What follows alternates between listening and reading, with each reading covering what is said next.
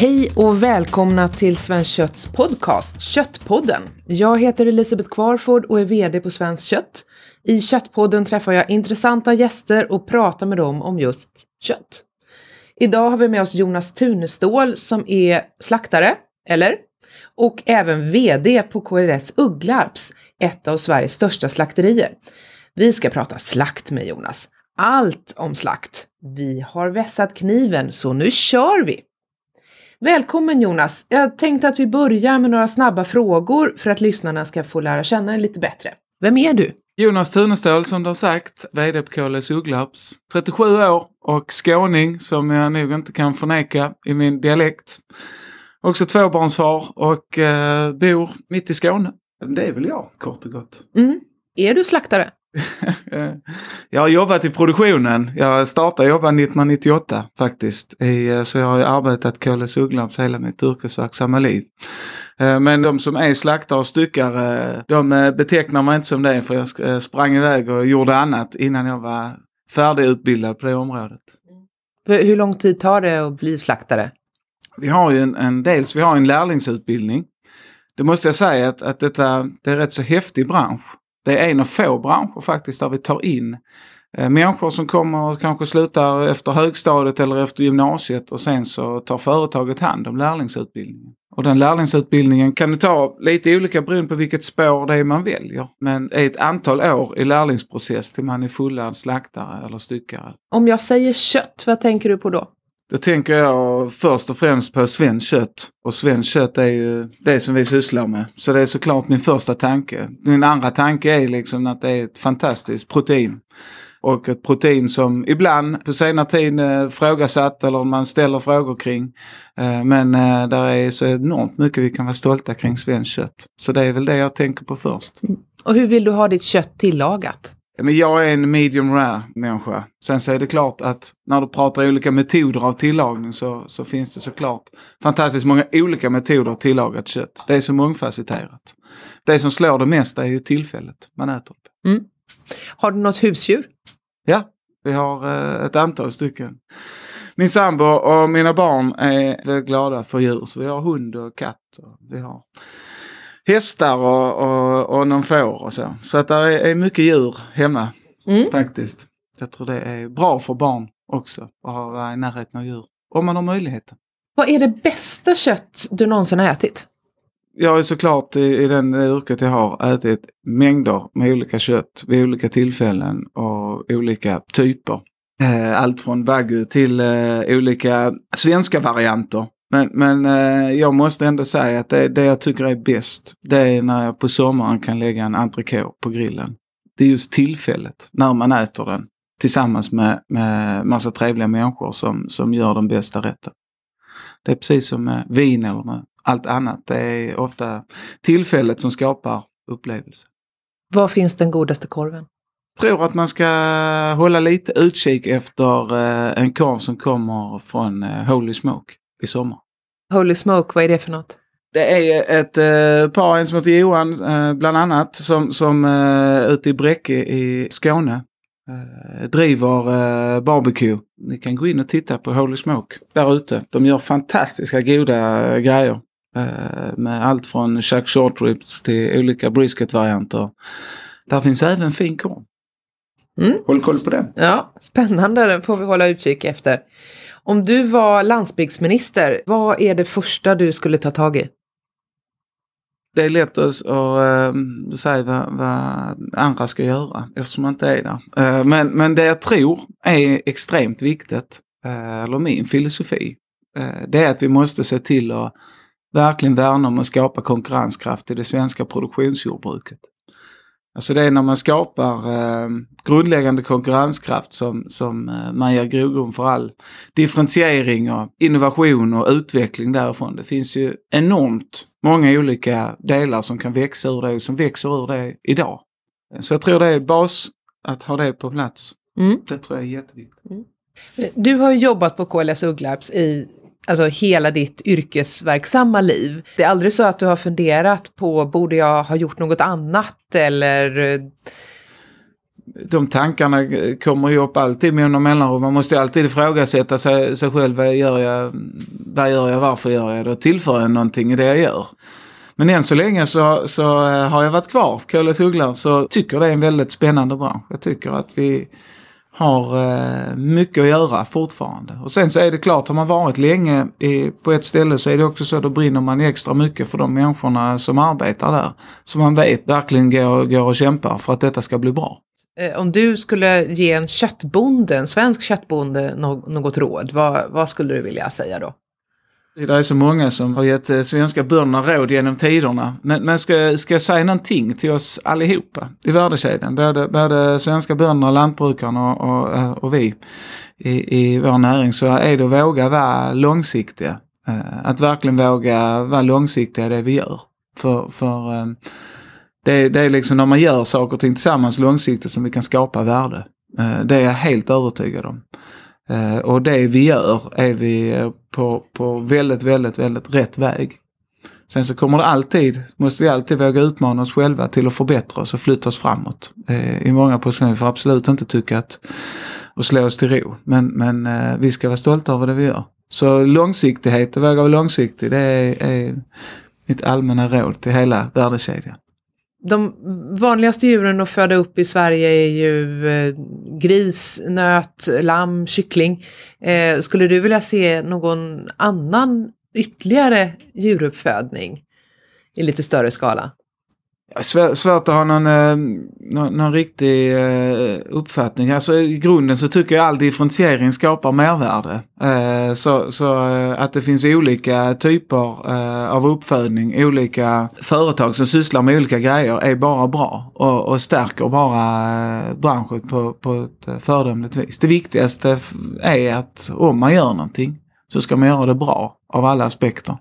Eh, allt. Eh, så att man tänker att man, man tillför någonting och gör det bra. Både djuromsorgsmässigt och, och kvalitetsmässigt. Det tror jag är, är viktigt. Men, men att, det ska, att det poppar upp olika lokala, olika gårdskoncept, olika, det är bara bra för, för, för vår värdekedja. Det gör, eh, ökar transparensen, det ökar differentieringen och det ökar också både förtroendet och utveckling för det stora svenskt kött. Mm. I Köttpodden så brukar vi ha ett inslag där vi går ut och frågar folk på stan om olika saker. Och mm. eh, den här gången så har vi frågat om vad man känner inför att kött faktiskt har varit ett djur. Mm. Eh, och att eh, man måste döda det djuret för att äta det. När du ser djur ute i naturen, i kohagen till exempel, brukar du då tänka att eh, det där kommer kanske att bli mat? Nej, det tror jag inte direkt att jag tänker. Det är liksom en liten annan kontext ute på landet. Det är mest trevligt. Kan du tänka att det där kommer snart att bli mat? Nej, eller jag slår bort den tanken om den dyker upp. Äta kött, då dör ju faktiskt ett djur. I det här ekosystemet vi lever, det är så här. Det är så som det är planerat, hela systemet. Så länge finns det en, en nivå, så länge finns en, en... Att vi ska inte överdriva som vi håller på att faktiskt göra. Så, så ja, ja. Att äta kött, då dör ju ett djur. Eh, ja. Brukar du tänka på det när du ser djur i naturen? Nej, ingenting. Det där kommer snart att bli mat. Nej. Det är så... Ja, men livet är ju så. Liksom. Det är inget jag tänker på alls. Äta kött, då dör ju ett djur. Brukar du tänka på det? Ja, absolut. Sen är jag väl lika mycket hycklare som alla andra. Att det är ju mer synd om, om kaniner och hundar än vad det är om hästar och kor. Är det något du tänker på när du är ute i naturen och ser betande kossor i hagen, att det där blir gott? Alltså nej, för då är det fortfarande... Det fick jag lära mig av min pappa. Att sådär, när, när, när ett djur lever, alltså det är alltid djur oavsett. Men sen så när det är levande så har du ett liv och sen när det är dött så har du ett annat. Det är inte ett liv men det har en annan, alltså en annan väg då att gå. Ja. Så att när det fortfarande är levande så är det ju så är det någonting faktiskt som är levande som pratar med mig. Men sen när, eh, när det är dags så är det dags. Liksom. Spännande. Det var ju Lite... förvånansvärt eh, kloka svar. Mm. Väldigt få konsumenter har ju varit i ett modernt slakteri. Är det bra eller dåligt? Eller spelar det någon roll? Alltså kunskap förbättrar alltid möjligheterna till, eh, till förståelse för olika saker och ting. Så vad det gäller allt, om det så är ett slakteri eller om det gäller andra saker, så tror jag alltid att när man har sett saker, när man är nära, när man får uppleva saker så, så eh, grundar man saker och ting på kunskap och det motverkar fördomar eh, kring allting. Så eh, om det är få som har sett ett slakteri så måste jag säga att jag tycker det är eh, dåligt. Vi brukar ju ha vår, vår där Gotlands slakteri har, har öppnat eh, upp där vi visar runt i, under Almedalsveckorna. Det finns ju andra eh, tillfällen då vi visar upp våra produktionsenheter. Så eh, ja, nej, det skulle jag egentligen vilja säga. Det, I det fallet är det i sådana fall dåligt om det, folk upplever att de har sett lite av det. Du vill öppna upp mer? Ja, men jag tror på transparens i allt. Jag tror att det är viktigt. Jag tror att eh, konsumenterna kommer till att, i alla former eh, kräva mer och mer transparent. Alla unga idag är vana vid att kunna ta reda på allt. Eh, jag brukar säga de som är födda på 2000-talet är födda med en iPad i handen och de är vana att kunna titta och ta reda på saker och ting. Och det är genom transparens man minskar, ökar kunskapen och minskar fördomar kring saker och ting. En, en slaktares vardag, hur ser den ut? När börjar man och, och vad gör man och vad är skillnaden mellan en slaktare och en styckare och sådär? Mm. Man börjar ju rätt så tidigt, morgonen. Ofta. Det, det är såklart olika det också beroende på var man är. Men våra killar och tjejer börjar, börjar sex på morgonen. En del börjar till och med fem på morgonen för att ställa i ordning och så. Och sen så jobbar man egentligen hela dagen fram till, till fyra. Lite beroende på. Man, man startar i olika omgångar. Men eh, det är ju stor skillnad på, på eh, om man tittar på en slaktare och en styckare i, i, i vad det är man utför. Det är lite olika, dels lite olika miljöer men framförallt så, så är det ju två olika eh, yrken inom samma genre om man ska säga så. De är hårt arbetande, många. Jag är eh, extremt stolt över de 1100 människor som, som jobbar hos oss. Det är många som är verkligen brinner för att ge eh, konsumenterna ett bra svenskt kött och brinner för både hur saker och ting hanteras kvalitetsmässigt, eh, omsorgsmässigt. Eh, Omsorgsmässigt om djuren då eller? om djuren och om, om sina kollegor och, och eh, varsamheten kring köttet så att köttet håller rätt kvalitet. Just nu när, när vi sitter eh, här och pratar så vet jag att jag har många kollegor som eh, jobbar på järnet för detta. Men eh, att bygga ett framgångsrikt slakteri, hur, eh, hur har det gått till? Ni har alltså KLS Ugglarps är ju inte så känt för de svenska konsumenterna. För att eh, ni säljer mer det som man kallar då för business to business. Ja. Så att eh, ni, ni säljer vidare till andra som sen sätter sina varumärken på. Ja. ja, men så gör vi. Vi har ju våra mindre lokala eh, varumärken som, som vi jobbar med. Smålandskött, Ugglarps och Dalsjöfors och så. Men, men eh, utifrån eh, vår stora produktion gör vi ju, precis som du sa, till, till andra. Eh, många av dagligvaruhandelskedjorna och, och eh, restaurang och storhushållen i, i Sverige. Men, men hur man bygger, ja det är, eh, det är precis det jag tror är viktigt och det jag tror är, är viktigt framöver det är att man jobbar tillsammans i, i värdekedjan. Vi, är, eh, vi vill vara extremt nära våra partners, alltså våra leverantörer, våra bönder och våra kunder. Och däremellan så är det faktiskt ett, ett gäng i ledningen och, och eh, 1100 medarbetare som faktiskt är enormt passionerade för, för att göra ett bra jobb. Där man faktiskt jobbar för varandra på, på ett bra vis. Men Så, hur, eh, hur går det till när till exempel en bonde ska sälja sina djur till er? Eh, ringer eh, han eller hon upp då och säger hej nu har jag tio kor här som ska gå till slakt. Eh, när kan ni hämta dem? Men ofta, ofta är det så här att, att våra, vi har ju eh, inköpare eh, som, som eh, har en väldigt, väldigt nära relation med de flesta av våra leverantörer.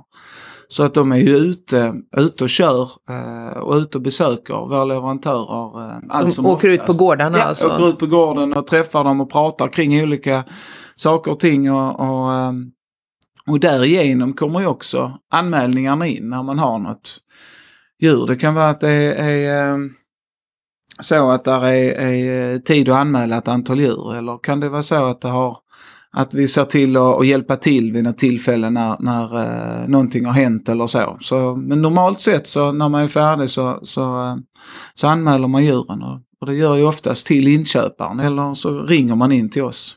Eller är det vid samband med ett besök. Efter det så, så kommer man ofta i kontakt med våra transportörer. Där eh, transportörerna också har, har väldigt, väldigt nära relation med, med både de som tar emot i, i slakten, slakteriet och, eh, och bönderna. Och så ser de till att, att eh, planera in och göra det på en tidpunkt som passar in i, i, i hela kedjan. Det är väl egentligen så eh, själva flödet fungerar. Sen så efter det så är det ju veterinärer hos oss som besiktigar på plats. Är de anställda av er? Nej, de är eh, anställda av staten. Så vi har ju veterinärer som är anställda av staten som är på plats på slakteriet och eh, så besiktigar de alla djur när de kommer in. Vad tittar de efter då? Ja men då tittar man så att djuret har haft det bra. Eh, så att det är i eh, fullgod kondition och, och, så. Där kan man ju upptäcka om någonting har gått fel. Så det är rätt så, eller väldigt, väldigt bra, den kontrollen vi har tillsammans. Eh, Livsmedelsverket och, och vi. För man vet ganska så tidigt när det kommer någon avvikelse från det. Eftersom varje djur alltid besiktigas.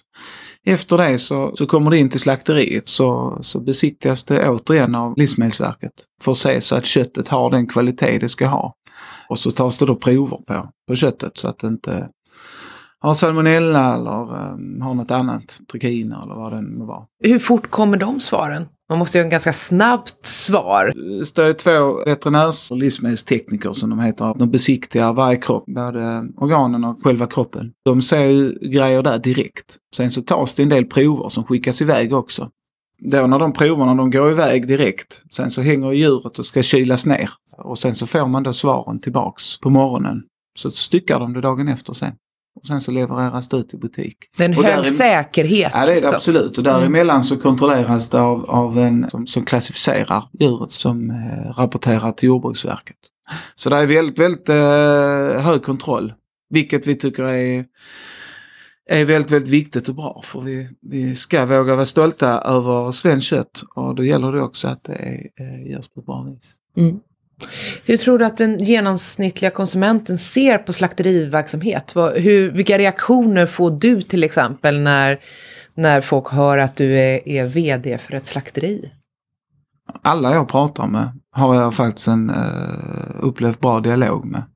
Eh, det finns ju folk som, som eh, väljer bort kött och äter vegetariskt. Det finns folk som, som äter kött och, och det finns åsikter kring olika saker och ting. Precis som man har åsikter, kan ha olika uppfattning kring, kring många saker. Men jag personligen eh, har inte mött annat än en, en bra dialog med dem jag har. Jag är ju väldigt, väldigt eh, positivt inställd till att, att saker och ting, att vi måste titta på saker och ting och flytta saker och ting framåt och utveckla saker och ting hela tiden. Och då måste man också lyssna på var vi är i samtiden och vad vi kan göra för att göra saker och ting bättre. Eh, och eh, jag möter väldigt, väldigt mycket positiva reaktioner. Många är stolta över att äta svenskt kött för man vet att det är säkert. Man vet att man gör någonting bra för svenskt lantbruk. Man vet att vi har vår väldigt, väldigt låga antibiotikaförbrukning. Så, så, ehm, och en väldigt, väldigt fin kvalitet. Så jag, eh, jag, jag möter positiva reaktioner de flesta.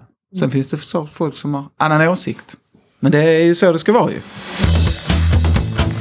Om man ska prata om olika yrken så är det ju så att liksom, kocken, bagaren och bonden, de är hjältar. Är, är slaktaren också en hjälte? Jag, jag tycker att alla i vårt företag eh, som, som uh, kör på är hjältar. Och se- ser man på själva yrket så, så är det ett hantverk som är, de är imponerande duktiga. Det är precis som om, om du gör ett annat hantverk. Det är inte så att det är naturligt att alla kan bli eh, lika bra på det. Det är riktigt, riktigt yrkesskickliga människor som gör bra grejer. Precis som det finns duktiga kockar så finns det de som eh, är jätteduktiga när det kommer till att stycka eller så. Och gör det på, på ett väldigt bra vis. Så det är, är stor skillnad. Men det är ett bristyrke i Sverige, eller hur? Ja men det, är- det är det absolut. Vi har, det är därför vi har våra mm, egna lärlingsskolor. Där vi tillsammans med Arbetsförmedlingen eller- tillsammans med kommunen försöker hitta ungdomar som, som, som eh, är intresserade av, av att lära sig och, och eh, utbilda sig till detta yrket. Och det är faktiskt så att vi har skolat in många den vägen på våra anläggningar. Sen har vi lite olika upplägg beroende på vilken anläggning det är och beroende på det passar ihop med kommunen eller arbetsförmedlingen där. Det är absolut ett bristyrke. KLS Ugglabs har 1100 anställda. Vad- Om man skulle fördela dem, liksom, vad är det för olika roller som... För det är ju både, ni har ju de som slaktar och så har ni de som styckar, men sen har ni väl viss tillverkning också? Ja, man, man kan säga att eh, om, om man tar eh, slakt och styckningsställ så är det precis det är slaktare och det är styckare och så är det folk som jobbar i, i eh, packning och expedition typiskt. Och sen så har vi ju charkuterister som eh, också är imponerande hantverkare. Där är det också ett hantverk liksom att, att kunna bli, att vara en duktig charkuterist som tar lång tid att lära sig eller som man egentligen lär sig varje dag hela tiden. Eh, mycket kemi med, med skärken egentligen. För Ja, att få... precis. Mycket av saker och ting sätter samman men också en, en, en känsla för, för eh, konsistens, smak eh, och hur så redan, redan hur, vad det är för råvara in. Eh, så att det är klart, det är, det är också en imponerande del. Så det, det är också en viktig yrkeskategori hos oss. Sen så har vi såklart de personerna som jobbar runt om, alltså alla stödjande funktioner som, som våra inköpare som, eh, eller våra säljare som är ute och, och så. Jag får ju ofta höra att folk tycker att ah, men det är, det är, allt kött i köttdisken ser likadant ut och kan man inte sära på det någonstans, varför får man inte veta mer om köttet och, och så? Borde vi berätta mer om köttet på förpackningarna? Ja men det är återigen tillbaks till det, det eh, jag pratar om transparensen. Efterhand som tekniken förbättras eh, så det blir enklare och enklare att bli mer och mer transparent och sätta mer och mer information på så är det klart eh, jag tycker det. Eh, Man vill veta ursprunget. Kanske det är därför vi ser de här tydliga trenderna kring, kring regionala avmark. Vi har ju vårt Smålandskött som vi har tillsammans med ICA-handlarna i, i sydost. Där vi driver det tillsammans, vilket uppskattas enormt mycket av konsumenterna. Och det är såklart man vet att, att det kommer härifrån, man vet var det kommer ifrån. Eh, Så det är klart att en sån ökad information kommer bara att bli mer och mer positiv. Men också en eh, information kring köttkvalitet. Kan vi öka den informationen så kommer det att ge mer information till, till eh, konsumenterna. Sen så finns det ju såklart, ska man inte glömma bort, det är differentiering. Konsumenter är olika, vill veta olika mycket, vill ha olika typer. Vissa eh, kockar vill ha en, eh, en välmarmorerad eh, SRB-ko eller en välmarmorerad Och SRB Angus, är alltså en svensk lantras Ja, som precis. är rödbrokig. Precis. En så- mjölkko. En mjölkko, precis. Så, så vill andra ha annat. Så allting, man måste liksom skilja på det. En del konsumenter gillar, det gillar inte andra. Det finns ingen sån här ultimat sanning för, för vad det är som är gott. Det vet vi ju vad vi än äter. En del tycker en del är gott, saker är goda och andra tycker annat är gott. Men Köttnördarna tycker ju att de har rätt. Så är det ju, så är det ju. Köttnördarna, vi som är köttnördar har ju, eh, har ju vår uppfattning om saker och ting. Men, men det är inte en sanning det. Vad tycker du är de största utmaningarna för den svenska köttbranschen? grundläggande är det så, så är det viktigt att vi, vi över tid har en chans att vara konkurrenskraftiga. Den andra, eller en annan viktig del för oss, det är ju att fortsatt öka kunskapen hos konsumenter vad det är som gör skillnad. Så att det, det är väl den att utbilda och fortsätta kunna förklara vikten av svenskt kött från KLS Ugglabs i vårt fall är jätteviktigt. Och utbilda vidare kring det. För vi har så, vi har så mycket i svenskt jordbruk att vara stolta över allt från, från lantbrukaren till, till det vi gör. Som faktiskt särskiljer sig från eh, mycket annat. Det här med konkurrenskraft, jag får ju ofta höra så här, okej, men om, om Sverige har en sån fin djuruppfödning och vi har en sån låg antibiotikaförbrukning och så, varför satsar vi inte på att exportera köttet då? Med de här svenska mervärdena och, och exporteras det något kött idag? Ja, ja men vi, vi, eh, om man börjar med den första frågan varför vi inte exporterar den svenska mervärden och det, det tror jag absolut kan bli intressant framöver att hitta. Men vi har, man ska inte glömma bort, vi har en fantastisk svensk konsument eh, som faktiskt mångt och mycket uppskattar det svenska köttet. Där vi faktiskt ser att det vi konsumerar i Sverige är det fortsatt bara 50% som kommer från Sverige. Så vi har en stor potential att utveckla den svenska hemmamarknaden ytterligare. Men när vi tittar sen på, på exportdelen så exporterar vi mycket. För vår del så, så när jag säljer eh, två kotletter så säljer man också fyra tassar och en knorr och så. Och det finns Tassar många är alltså produkt- fötter, för oss som inte kommer från eh, Skåne. Skåne, ja precis. Det är som så att då måste man eh, exportera det till länder där, där eh, det efterfrågas. För någonstans så är ju vår tillgång given. Och då måste vi differentiera marknad. Och det finns ju många olika marknader runt om i världen där man har olika konsumtionsmönster. Vi har ett konsumtionsmönster i Sverige och man har ett annat i Sydostasien. Och då gäller det att se till att Eh, fördela och sälja så att man kan optimera det så bra som möjligt. Och det är viktigt ur många perspektiv. Alltså både ur ett lönsamhetsperspektiv men det är också jätteviktigt ur ett hållbarhetsperspektiv. Att man faktiskt tar tillvara på allting. Eh, och då, det tror jag är viktigt för, för när vi även kommer till sånt som inte går att konsumera. Eh, så har vi mycket som går till biogasproduktion och driver bussar och, och eh, bilar och så. Och så att jag tror att det är viktigt att eh, fokusera på att ta vara på allting. Det blir viktigare och viktigare ju fler människor vi är här i världen som ska dela på resurserna. Någonting som nästan har försvunnit i köttdisken, åtminstone vad gäller det svenska köttet, är fryst kött. Allt kött är numera färskt. Eh, och eh, vi har frågat vår doktor kött, Maria Lundsjö, som har doktorerat om kött, jobbat inom slakterinäringen och även har en egen gård. Eh, vad hon har att säga om färskt och fryst kött. Traditionen i Sverige är ju att vi köper kött färskt, alltså inte fryst. Medan när vi köper importerat kött så kan vi tänka oss att köpa fryst kött. Det man ska komma ihåg är ju att alla djur som slaktas producerar ungefär samma styckningsdetaljer eh, hela året. Medan vi har efterfrågan på olika typer av styckningsdetaljer under olika säsonger på året. Grisen har ju till exempel en karré hela året medan vi äter mer karré på sommaren. Skulle vi kunna tänka oss att äta mer fryst kött så skulle det vara lättare att utjämna de här skillnaderna över året och eh, skulle kanske göra att efterfrågan och tillgången kunde passa bättre ihop. Om man nu ändå vill frysa sitt kött som man köper i butik så ska man ju tänka på att eh, frysa ett vakuumförpackat kött. Eller så ska man packa om det när man tar hem det. För att frysa ett kött som man köper i en modifierad atmosfärförpackning blir inte bra. När köttet ligger löst i förpackningen så bildas det liksom iskristaller på ytan av köttet och då blir det något som kallas för frystorka. Då blir köttet så här lite grått och tråkigt på ytan och så måste man putsa bort det sen när man ska tillaga köttet. Om man däremot fryser in det i en förpackning som ligger tätt mot köttet så får man inte den här frystorkningen. Mm, där fick vi lära oss saker. Absolut. En sak som jag tycker är väldigt viktig också, det är när man ska tina upp kött så ska man ju inte göra det långsamt i kylen. Man ska tina upp köttet fort, eh, gärna i vattenbad, fast då får man ju kolla så att påsen är hel. Ja, ja, det, det har jag märkt någon gång att jag har lagt ner det i vattenbad och så bara oh no! och så får jag rycka upp det och... och liksom. Fullt med vatten. Det blir inte så gott. Nej, det är jag helt, helt enig i. Man får ibland köra dubbla påsar. Och så Ja. när man kör i. Precis. Du pratade förut om, om slakteriavfall och biogas och så. Vad, vad, vad är slakteriavfall egentligen? Det finns ju lite olika eh, typer. Eh, men, men det som vi kör till biogas, alltså det är ju ofta eh, gödsel från stallen eller innehåll från, från en tarmar eller så. Som, eh, eller saker och ting som har, har eh, plockats undan, eh, mjukdelar i, i slakten.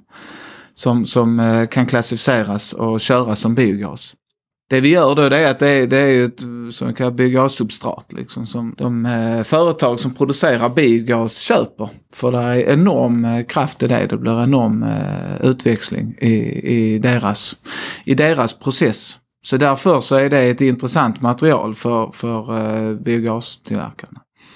Sen så finns det ju sånt som, som eh, historiskt sett som ska, ska gå till förbränning. Det som kallas kategori 1 avfall. Det blir ju färre och färre och färre delar som behöver göra det eftersom vi har så god eh, eh, status i Sverige. Hälsostatus för Men kategori 1-avfall. Ja det är det, som, som, nej, det är det som ska, måste förbrännas. Det kan vara från, från eh, vita skallar eller så. Som, Jaha, är det, göra från med- galna ko-sjukan-tiden Precis, alltså? då var det, eh, togs, eh, den, eh, togs det beslutet då kring jättemånga olika delar. Sen så lättas det ju upp såklart eftersom vi inte har har blivit mycket, mycket bättre på de processerna såklart eh, runt om. Men också så att de, eh, eh det inte har funnits fall i Sverige på länge. Då kan man använda det. hur ska man som konsument eh, komma åt att äta mer varierat kött? I många kokböcker står det att man ska fråga sin lokala slaktare. Men de flesta har ju ingen aning om det finns ett slakteri i närheten överhuvudtaget. Och det är kanske inte just till, till ett slakteri man ska gå då. Nej, det, det finns det också en, en del eh, mindre lokala slakterier som jag absolut kan uppmana folk till att, eh, till att besöka. Om man eh, tittar så finns det lite runt om ute på landet. Såklart finns det inte så många inne i Stockholms innerstad. Men, men runt om i Sverige finns det en del. Men, men framförallt skulle jag vilja säga att det finns finns många butiker som faktiskt har eh, egna delidiskar och det finns faktiskt mycket kött som ligger packat där det faktiskt finns väldigt, väldigt, väldigt många olika varianter. Och jag skulle vilja säga att det finns det detaljer som, som man inte kan få tag på så tycker jag man ska fråga sin handlare kring det. Eh, så är det utan tvekan så att eh, de säkerligen kan ta hem det. Men en, precis som i överallt annars så finns det en del som är beställningssortiment och en del som ligger hemma. För, för en, en väldigt smal produkt eh, som inte så många efterfrågar eh, kanske man inte har hemma. Men eh, det går absolut att beställa. Eh, sen tror jag det handlar mycket om kunskapen. Alltså att eh, man, man ska veta att det faktiskt finns väldigt, väldigt många olika detaljer att äta som har olika karaktär och, och där man kan göra fantastiska måltider med. Om du skulle ta en detalj som inte är så vanlig men som du själv gillar väldigt mycket, vad är det? Ja, ja där, där finns jättemånga olika varianter. Och Om jag ska ta en som jag tycker borde lyftas, eh, som kanske inte är helt ovanlig men som, som borde lyftas upp, är, är när man kommer till lägg, alltså läggklubban. En klubba från, från lägg eller om man köper en, en, en, en hel eh, På- på lägg all- och på själv alla gör vid djur? Nöt, Nej, från, från gris. Mm. Eh, Om jag tar börjar med en grisdetalj. Så, så tycker jag det är en sån produkt som, som eh, har ett bra pris men som är helt fantastiskt gott. Så leta upp och gör något, eh, har man lite tid och kan eh, så, så är ju det en fantastisk god produkt.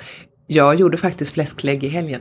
Ja, precis. Ju, min, jag har en sån här slow cooker, en sån här långsamt Yes. kokande eh, sak. Så att då fick den ligga där och puttra under dagen och så Visst blev det det, rotmos. Och sen, sen blev det ju nästan som sylta när den liksom åkte in i kylen och sen kom ut igen. För att då var det ju allt det här gelatinet så att då hade det ju blivit sylta av den. ja, ja men det är helt fantastiskt. Och, och som grillprodukt, att grilla läggklubbar på sommaren. Om man bara ser till att och, och förbereda den så är det en helt fantastisk produkt. Så det är en, en annan grej som jag eh, också tycker eh, man borde testa på grillen sommar. Det är att testa att grilla lamm. Alltså allt från att bara göra enkelt grillspett på lamm. Och stå där när man har någon sån här grillspett på lamm och, och samtidigt som man grillar annat så stå och ta det direkt från grillen och äta. Det är ju fantastiskt gott. Så det finns mycket, mycket eh, bra grejer. Och det finns framförallt mycket kockar, matprogram som man kan hitta inspiration ifrån. Eh, och man Och behöver Svenskt inte... Kötts hemsida. Svenkötts hemsida ja. Det jag menar, där är ju hur mycket som helst. Mm. Tittar man lite innan så behöver man inte landa i att det alltid är färs. Även om färs är fantastiskt gott också. Men eh, när du går i butiken och ska handla, vad, vad tycker du, alltså när du ska leta efter det bästa köttet, vad är det du kikar efter då? När du går där och, och tittar ner i, i disken. Vad vill du ha? Om jag tittar på nötkött så är det viktigt att nötköttet, eh, om, man gillar marmorerat kött, vilket alla inte gör, eh, så, så tittar jag ju såklart efter hur marmorerat det är. Eh, så att det är lagom marmoreringsgrad för, för vad, vad jag tycker är fint. Och det kan vara olika från, från detalj till detalj. Eh, men, men eh, sen så, men den stora delen, det handlar framförallt om att, att kunna se nötköttet så att det är mörat. Antingen måste det hängmöras så att mör, eller så måste det ligga i vakuumförpackning. Då fortsätter det möras. Ligger nötkött i, i, i tråg, om det då inte är sån här skimpack som det heter, för då möras det också. Men om det bara ligger i tråg så avstannar mörningen och då är det viktigt att det har mörats innan det kommer i tråget. Så att ska man vara säker på att hitta så ska man också titta på vakuumförpackat, titta så att nötköttet har, har legat ett tag så att det har hunnit möra. För annars så är det risken är att om man köper en bit kött som man ska ha på kvällen och sen så är det kanske inte mer än 3-4 dagar gammalt. Fem. Så är, finns det stor risk att man får en köttbit som är seg. Så den stora delen för att nå eh, god kvalitet på, på ödset det är att se till så att den, så att den möras. Sen finns det olika kvaliteter eh, där man kan se på marmorering och där man kan se på vad det är för typ detaljer. Hur detaljen är styckad och så. Men det är, det är finesserna. Det är, det finstilta. De stora bokstäverna är att se till så att den har rätt mörning. Mm. Själv, själv brukar jag dyka ner i eh, eh, kort datum eh, hyllan. Ingen dum idé. Eh, för att särskilt då om man hittar något eh, vakuumförpackat kött så, så vet man ju att det är ju nästan så här bäst efter datum istället för bäst före datum på det. Ja så är det. Vi brukar, en del och ibland så har det förr liksom märkts bäst mörat så att man vet att det liksom ska ha gått ett visst antal dagar tills det. Men det är precis som du säger. Där är, eh, det kan, kan man göra riktiga fynd så man har det mest möra köttet till extrapris dessutom. Det har kommit en ny livsmedelsstrategi. Mm. Eh, vad tycker du om den? Jag tycker, eh, jag har ju inte läst den från perm till perm, eh, men jag har läst om den och läst utdrag och jag skulle egentligen vilja säga så här att det, det viktigaste är, nu, nu finns här någon, någon grundläggande ambition och, och, det är så att eh, det är omdiskuterat kring, kring eh, var fokusen ligger och så. Det tänker jag inte tänker jag inte lägga mig i de fokusen. Men det, det som jag däremot eh, tycker alltid är att eh, det är jättebra och jättefint med ambitioner som skapas. Och sen så blir det jätteintressant att se så att vi verkligen kan göra handling av ambitionerna. För det är ju faktiskt så att det är ju, det är ju först när vi gör handling av saker och ting som vi gör skillnad. Och så det ser jag jättemycket fram emot att uh, se så vi kan göra gemensam handling kring det. Sen Mm. tror jag, som jag sa innan, jag tror att ur ett konkurrenskraftigt eh, svenskt produktionsjordbruk växer där både differentiering, eh, innovation, utveckling. Så det är viktigt vi, vi eh, jobbar på att ha, ha eh, bra som plats för att skapa fin lönsamhet och utveckling. Hur ser framtidens slakteri ut? Om vi skulle titta 2030. Jag, jag tror att eh, precis som eh, övrigt, eh, övriga delar i samhället eh, så tror jag att det kommer till att såklart vara mer teknik. Det kommer att vara mer differentierat. Alltså det kommer att finnas olika sätt att göra saker och ting. Jag tror att eh, fokus på livsmedelskvalitet och djuromsorg kommer att fortsätta vara starkt och öka. Jag menar att den eh, försprång och det fokus vi har i Sverige, Eh, det är viktigt att vi fortsätter utveckla det vidare. Eh, jag tror att, eh, att precis som i övriga samhälle att, att hela vår hållbarhetsfråga kommer till att fortsätta öka fokus på och, och jag tycker faktiskt vi gör enorma framsteg eh, faktiskt i, i hela Sverige och även vi i vår bransch där vi flyttar oss framåt. Allt kring, när man tittar kring resursförbrukning och återvinning. Eh, så så att jag, jag, skulle, jag skulle se egentligen framför mig eh, teknikframsteg, ökad differentiering och, och eh, ökad resurstänkande. Mm. Det, det tror jag vi kommer att se i hela samhället. Det handlar inte om eh, att göra drastiska saker.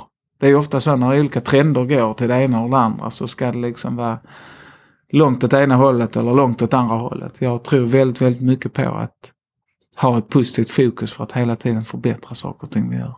Är det en bra idé att utbilda sig till slaktare eller styckare idag? Ja, jag tror stenhårt på svenskt kött framöver. Vi har alla parametrar eh, som ligger i tiden. Både kring det lokala, det regionala, djuromsorg, hållbarhetsfokus. Vi, vi ligger i helt rätt fil. Och det är ett eh, roligt, eh, det, är, det, är ett, det är ett intressant yrke. Och ett yrke faktiskt där man inte behöver gå de traditionella utbildningsvägarna. Utan där man faktiskt kan redan från högstadiet. Om man inte är, är, eh, vill gå en, en, en traditionell bana faktiskt kan välja in och sen så få chans att utbilda sig efter vägen. Så, så ehm, jag, jag ser att, att eh, det är en jätteviktig del att fylla. Vi är över 550 anställda i Kalmar och det är låga, låga inträdesbarriärer vi tar hand om utbildning. Så jag tror de har en jätteviktig funktion att fylla i dagens samhälle. Mm. Men Jonas, om man vill veta mer om KLS Ugglarps, eh, vart vänder man sig då? Då tycker jag en, en eh, bra introduktion kan vara att gå in på vår Facebook-sida som heter KLS Ugglarps. Så gå in där och, och titta. Annars är man hjärtligt välkommen att ringa oss eller kontakta oss på mail via vår hemsida.